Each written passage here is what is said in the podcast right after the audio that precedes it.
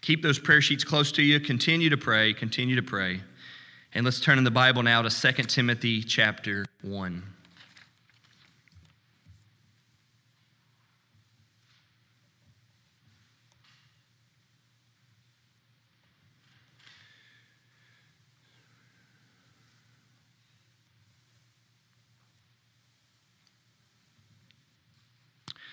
All right, so for the past couple Wednesday nights, uh, we have been talking about us getting better at sharing our testimony.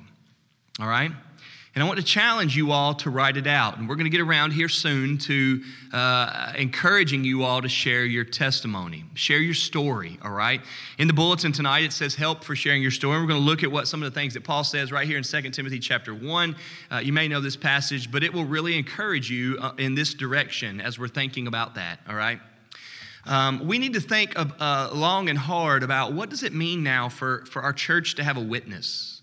What does it mean for our church to have an evangelistic witness? Are we pointing people to Christ? That's a big question. It's a big question for us as pastors, a big question for us as a church. Are we pointing people to Christ? You know, as I thought, as I, as I think about this all the time, you just take any given Sunday morning, right? Of course, something wild could happen. But when, when we get to the end of a service, right, and we, and we have an invitation here, is there even anybody in our midst that would potentially need to respond to the call to salvation? In a lot of Sundays, in many churches, there, there isn't, right? I mean, we're looking at here tonight that every single person here has trusted in Christ and has been baptized. And so let's think a little bit beyond that. So then, does our church have a witness? Now, don't get me wrong, all of us need the gospel. We all need to be pointed to Christ, and we continue to preach that. And tonight, we need to renew ourselves for uh, repenting of our sins and trusting in Christ. And that, that's all fine and good, and that's healthy church. And we're going to continue to do that under the name of discipleship and making disciples there. But thinking about next Sunday and thinking about the rest of this year and thinking about all the way into all of 2022, let's say, you know, 52 weeks, 12 months, will we as a church witness to somebody? Will unbelievers be called to repentance? Will we ask somebody to believe? Will those unbelievers sit there thinking in their minds, they think I'm lost? They think I need Jesus. I've been thinking about getting saved. I need to be forgiven of my sins. This is where we need to be thinking. And if we're not thinking that way, then perhaps we really don't have a witness. Now, don't get me wrong, we're doing a lot, and I thank God for it. And we're in a good spot to have a witness. And God has given us many opportunities to share the gospel. My question is, are we? And beyond that, my question really is, are, are all of us? Are we, are we moving in that direction? Now, the Bible does describe that there's such thing as a gift of evangelism. And so there are some people who are just ready for that. And they wish right now that somebody would walk down this hallway tonight and ask them, hey, by the way, man, I've been thinking about getting saved. You got any advice for me, right? And they would be ready to jump on that conversation, right? And not everybody is that ready for it, but every one of us must be involved with it. And one of the ways that you really can be involved with the witness of the church, of pointing people to Christ, is through thinking through your, your testimony. And so we're wanting to help you, we're wanting to serve you, we're wanting to pastor you well and equip you to be able to do that, all right? A couple Wednesday nights ago, I gave you four points that I want you to remember. Many of you all weren't there, so we're going to go over those again, okay? So if you will, grab your phone to take notes or grab a pen and paper to take notes right there on the bulletin. And here we are. Number one, in your story, thinking through your story, you should include your life before you met Christ, how you met Christ, and your life after Christ. That's number one. Before, meeting, and after. That's why so often in a testimony, people start with how they were raised. And then there comes a time where they met Christ. My friend invited me to church. I started going to a youth group. I went to this ministry while I was in college. A coworker from uh, work invited me to come to their church. Somebody at work was reading their Bible. right? Something like that created an opportunity for you to hear the gospel.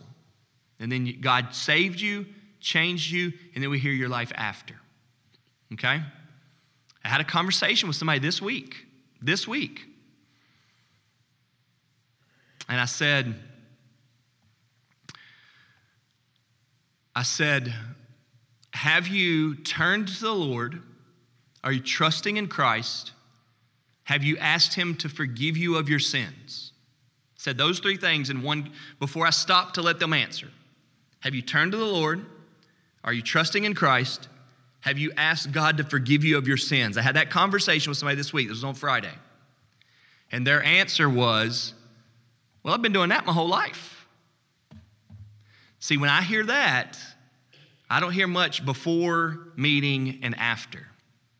They didn't come out the womb following Jesus, I know that. They didn't grow up through grade school following Jesus, I know that, right?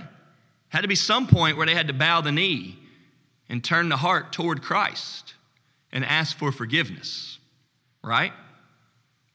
Now, I know the person. They weren't meaning they grew up in the most godly home ever, and so when they were three years old, they were quote, quoting scripture and ready to get saved. That's not what they were meaning. So it's a, it's, it's, it's a concern. And so when we start to share our story, we want to make clear to people I, I used to sin openly. I used to do this and I was convicted of it. I didn't know Christ. I'd never believed on him. I had never heard the word. I wasn't involved with church. I didn't read the Bible. And here's how I came to know it. Here's how I started to hear it. Friend at church, friend at work, watched it on TV. Somebody brought me a sermon CD to listen to it. Something like that. You understand? So you need to start thinking through that. Now, let me be honest. I've tried to, I tried to make this point this morning. I'm not sure if people got it. If, if you already, so we're I'm on, on, on this first point. If you already are thinking, I don't really know if I ever really came to know Christ, let us know. Turn to Him now. Believe. Run to Christ believing. Do not think you're a Christian not being a Christian. Make it right now. Believe in Him. And then when you tell your story, you say, I went to a Sunday night church one time and Josh was saying the same old thing that he says all the time. And I realized I didn't know him. I didn't know Jesus. So, number one is identify your life before him, how you came to know him. You heard the gospel, you heard about the cross, you heard about the work that he did, and now you can see your life changed afterward. All right? Now, it's not that big of a deal that you know the date or whatever, but you know the difference between God entering your life. All right, that's number one. Number two, since the Bible makes so clear that we are saved by faith and repentance, be specific in telling your story that you believed and you repented. Let's put that wording in there. And I don't mean just like the way you write this out in a nice book report or essay or something like that. I just mean talking to somebody. Even if you wanted to say it in two sentences, like, man, I was lost as can be. Fran invited me to church. I heard the gospel and I've been changed ever since. If that's your testimony, praise the Lord. Say, I was lost as can be. A friend invited me to church. I heard the gospel and I believed on Christ. I repented of my sins and he saved me, and I've been the same ever since. You hear that? That's like three or four sentences. That's your whole story. Praise God for it. But you said, I believed. I believed. Faith and repentance. Everybody got that? Because the Bible makes it so clear that we are saved by faith and repentance. One must believe in their heart who Christ is, that God raised him from the dead, that he is Lord. One must confess it with their mouth that Jesus is Lord. Okay? So faith and repentance. We also must understand that we have to turn away from our sins. And one of the things that repentance does in stating the word repenting is making clear that you know that you've sinned and you need to be forgiven of your sins, and so that repentance is in play. Without repentance, we will not be saved, a turning away from our sins. And so, including faith and repentance is very biblically accurate. All right? Number one, before, meeting, and after. Number two, faith and repentance. Number three, Always remember that this is a story about what God's doing in your life, not a story about your life. All right? As you're crafting this, as you're thinking through this, don't forget that. This is a story about what God's doing in your life, not just about what you're doing in your life, okay? This morning I made the point that we cannot just be the sum of a bunch of good decisions. And if you got good mom and dad, and if you got good grandparents, and you got good people around you, you start attending a good church, hopefully you're starting to make a whole lot better decisions. That's not our testimony. That's not our testimony, all right? Our testimony is about what God is doing in our lives. God brought this friend into my life. God allowed me to hear the gospel. God convicted me of my sins. God led me to go and tell somebody that I needed to get saved. God led me to ask him for forgiveness.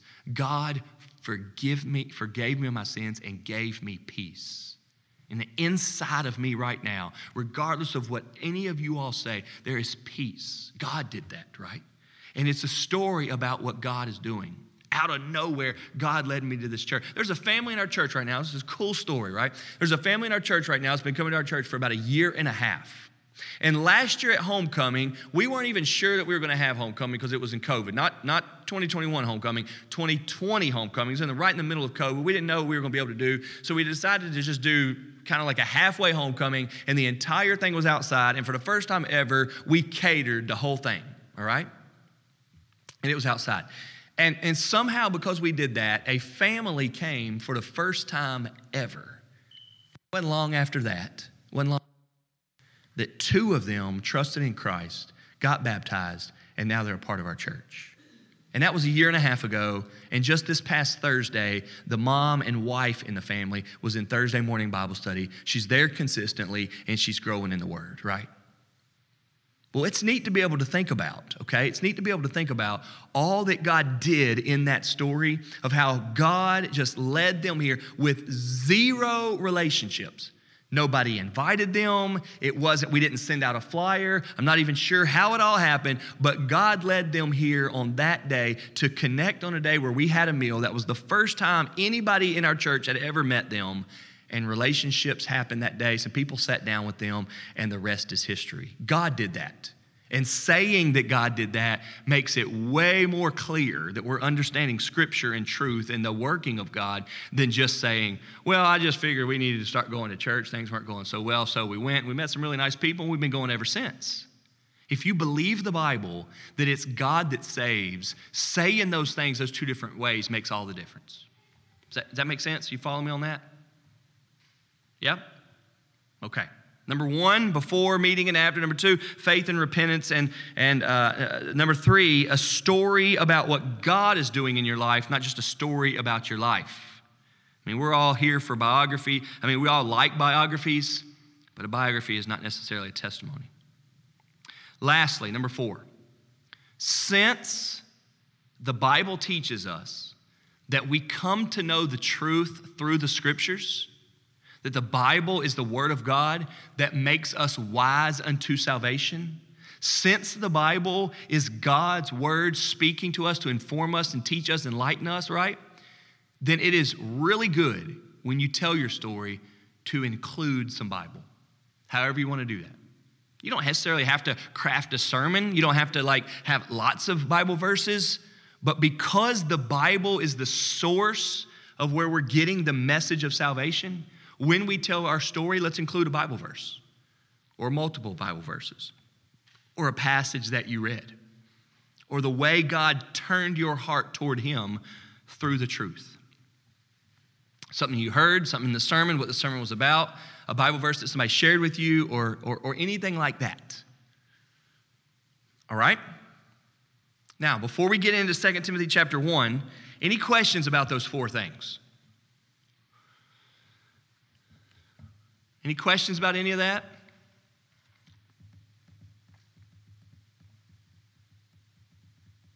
I don't want us to be skeptical of, of people's stories and skeptical of testimonies, uh, but I do want us to be able to identify, like, yeah, that sounds like what the Bible says God does in people's lives. God changes lives. The Bible says that God changes hearts. The Bible says that God gives new hearts. The Bible says that God opens eyes. The Bible says that God opens ears. The Bible says that God raises the dead to life. The Bible says that God's kindness leads us to repentance. The Bible says all that. So when we're talking about how we became a Christian, those components ought to be the, the subject. Those components ought to be the, the pieces that are in it.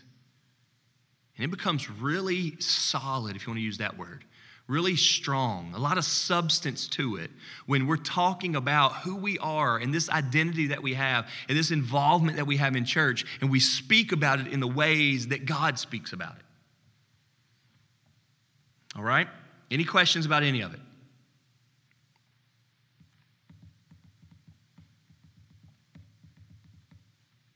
All right, 2 Timothy chapter 1.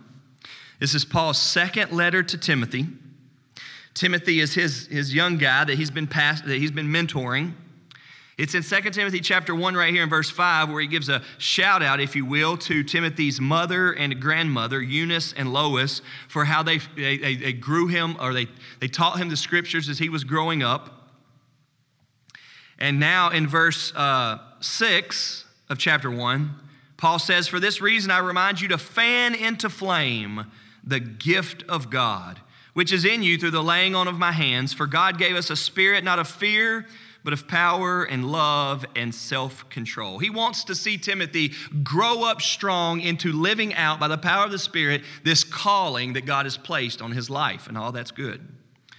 Tonight we start at verse 8. Therefore, do not be ashamed of the testimony about our Lord, nor of me, his prisoner. All right, let's stop there for a second. If the testimony is true, okay, now this is the testimony about Christ. If the story of Christ is true, right? If the story of Christ is true, this is really God who came to us in the flesh, lived his life for us, changed the world, taught the world, right? We have teachings from Christ that you and I are following even now, if this story is true, that the greatest teacher ever was opposed and hated and killed and crucified on the cross, and they buried him in the grave, he should not have died, but they killed him. And then he rose again and he lives and he's, he, he reigns on high forever. If that's true, don't be ashamed of it. Don't be ashamed of that. Be absolutely certain and confident and courageous and bold that that very story of Christ is what is motivating my entire life. And just like was said tonight, the world is deteriorating. If the whole world, 8 billion people, is deteriorating away, the testimony of Christ is true, and I believe it, and I'm experiencing it in my life. So he tells Timothy, don't be ashamed of that but share in suffering for the gospel by the power of God, who saved us and called us to a holy calling, not because of our works, but because of his own purpose and grace. He's sharing testimony, there's what he's doing. He's talking about his calling, he's talking about his purpose, he's talking about the reason why he suffers, and that God is doing it by his grace and for his purposes, which he gave us in Christ Jesus before the ages began Verse 10 In which now has been manifested through the appearing of our Savior, Christ Jesus, who abolished death and brought life and immortality to light through the gospel, for which I was appointed a preacher, an apostle, and teacher, which is why I suffer as I do. Now, stop here. There's a big break here. And at verse 12, he gets at what I want us to focus on tonight. Right here after that period. He says again the word ashamed. In verse 8, he told Timothy to not be ashamed. In verse 12, he says, I am not ashamed. Now, when we start talking about are we scared? Are we embarrassed? Are we shy? Are we intimidated? Are we ashamed of our story and of our Christianity and of our faith?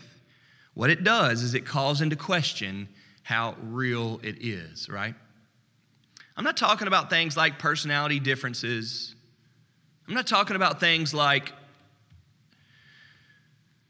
being uh, outgoing or not, or an extrovert or an introvert. But I'm talking about Do you believe it really? And are you ashamed of that? And so, in certain situations where you talk and you're very much so out there and strong and boisterous and, and seemingly confident, you just don't talk about the truth like you're ashamed of it. There's a baptism testimony that comes from a couple centuries ago where before somebody would get baptized in the church, they'd have to stand up and, and share their testimony. Some churches do this now, but they'd have to get up in front of people and, and talk. Sometimes that's good. When it's a good one, it's really good, but not, not everybody does that, all right? And this guy got up on stage just a couple centuries ago. This guy gets up on stage, and the pastor is there, and he says, So tell us, tell us what the Lord has done for you. And he just froze up. He didn't say anything, and he couldn't. He's getting nervous. Over the years since I've been here, I've known some men like that. Some men that just, no matter what, they could not speak in front of people. They just kind of clammed up and just couldn't. They'd get so nervous, they'd get embarrassed. I've been doing house visits with many people, faithful people that love to do house visits. They sign up to say, Josh, I'd love to go do some house visits with you. And when we would walk into a house, when we would walk into a house, they'd say, Look, please, no matter what, do not ask me, do not, do not ask me to say anything here. I've been people that want to visit. They, they, they love the visits. They think it's important that we're doing that. But when we would walk in, they would say, don't. So this guy's on stage, and the pastor is saying to him, What's your testimony? And he couldn't say anything. And, the, and it gets awkward, and the pastor says, Well, if, if, if, if you can't tell us what the Lord's done for you, then I'm afraid that you're not, you're not ready to be baptized. It got real awkward in front of the congregation, right? That would be really awkward. When we're up there about to baptize somebody, and I just ask them, wait, what, what's your profession of faith? And they say Jesus is Lord, we're always a little bit nervous that they might not even say that. And I wonder, like, what would I do in that situation, right? Well, I'll say Jesus is Lord for them because I know they mean it, right? Well, that would be awkward, wouldn't it? But it was one of those things, and this guy says, I can't. And so finally, he's not saying a word, he's just frozen up there on stage. Finally, the pastor says, Well, sir, I, am sorry about this, but I'm going to have to ask you to sit down, and, and you can't get baptized. And so, as the man is going back to his seat, kind of with his head hung, uh, the story goes that he says, I may not be able to speak for Christ, but I sure would die for him. Y'all hear me? He had his head down. I'm not on the microphone when I walk away. I was supposed to wear the mic tonight. Sorry about that, David. As he was walking away, he said, I may not be able to speak for Christ, but I sure would die. And the pastor said, Wait a second, wait a second. What was that? And he said, "I I said, I'd die for Christ. He said, That's a testimony right there. This brother just said he's willing to die for Christ. Let's baptize him. And we need to understand that, right? That's what he's talking about here when he says, Do not be ashamed. Do you believe who Christ is, what he's done, the testimony about him? He came to us. He was born of a virgin, how he lived, how he taught, what we know about him, that he was crucified, and that ever since then, he's been changing lives and challenging his people and empowering his people to go out and tell the world. We have a commandment, we have a commission from our Savior, our Lord, to go and tell, go and tell, go and tell. And so we're wanting to equip ourselves and equip the church to be people who want to tell this story. Not everybody gets a platform like this. Not everybody gets to speak in a church, but every one of us have a story to tell if that story about Christ has, is true and it's being working in our lives. This is what he's saying here. Go back to verse 12. But I am not ashamed, the middle of verse 12. But I am not ashamed, for I know whom I have believed. You see that line? I know whom I have believed. He knows about Christ, he knows who Christ is. He knows what the Bible says, and he knows that that's what's happened in his life. The Bible says that God convicts of sin. I felt that.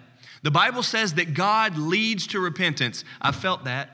The Bible says that God forgives sin, and after that, He cleanses our conscience, removes our guilt, and gives us peace. I felt that.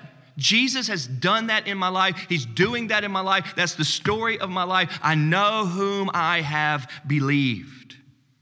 Look what he says next. And I am convinced that, he's, that he is able to guard until that day what has been entrusted to me. the message, the gospel, the ministry, the mission. The mission. I want to challenge you to start thinking through your story like this what the Bible says about it. I want to challenge you to start jotting down some notes. Perhaps you took those four points tonight and you can start saying, Well, I was about this age when I started hearing about Christ. I was about this age when I started telling somebody that I wanted to be saved. I was about this age when I started hearing the gospel, the preaching started getting to me. And you start thinking through your before, when you met him, and your after. You start thinking through did you really repent and believe? Are you repenting and believing? When was the first time you believed and repented? You start thinking through your life more and more about what's God doing in my story, not just what I'm doing in my story. May your story be so much more worshipful and glorious than just you learning to make better decisions. Any good teacher, any good neighbor, and any good ball coach will cause you to make better decisions. That's not the salvation that we have in Christ. May you be thinking through your story on this is a story about what God's doing in my life. And may your commitment to church and your hearing sermon after sermon remind you that it is this book that is pointing you toward every bit of this. Jesus is Lord, worthy of our lives, a Savior of sinners. To God be the glory. And may those truths that we remind you about week after week become a part of your story. Start working on it. We're going to start telling it to each other. We're still thinking through what's best. What's the best way to do it? But start working on it. May God use us to tell some people. May God use us to tell some people. Uh, sometimes I go over to Brad Overstreet's shop. Brad's a mechanic over here uh, down Third Street Road, and he's got his own, he's got his own shop. And uh, some of y'all have been in there before. It's, it's, uh, it, it's a small little shop, got a small little waiting room. It's got two chairs in it, I think. But on the wall there, okay, on the wall there in his shop, there's a little like quarter page piece of paper, maybe half page piece of paper. It's not a full page. Has anybody ever seen it? Y'all know what it is? It's a picture of Patrick O'Brien throwing baseball. And you know what's printed out on that page? small little paragraph of Patrick telling his story about how Jesus saved him. Patrick was 49 years old, grew up his whole life, Catholic, went to St. X High School, went to U of L, and when he was 49, somebody invited him to a small little church over here, and he said, I had never, ever heard the gospel, and God saved my soul, and I've not been the same since. That's his testimony. And T- Patrick has written it out in like a whole, whole page, and now he hands it out to people. There's power in that. Let's start crafting our story. Let's pray. Father in heaven, I pray that you would use us to witness, to have a witness. God, use us to craft our story and write it out. God, we don't have to be great writers. We don't have to be good students to do this. But God, help us to think through the components of knowing whom we have believed in, not ashamed of the testimony of Jesus. Oh, God, help us to. And God, as you help us to do that, use it to see people impacted. God, I pray that there would be people saved from us sharing our story. In Jesus' name we pray. Amen.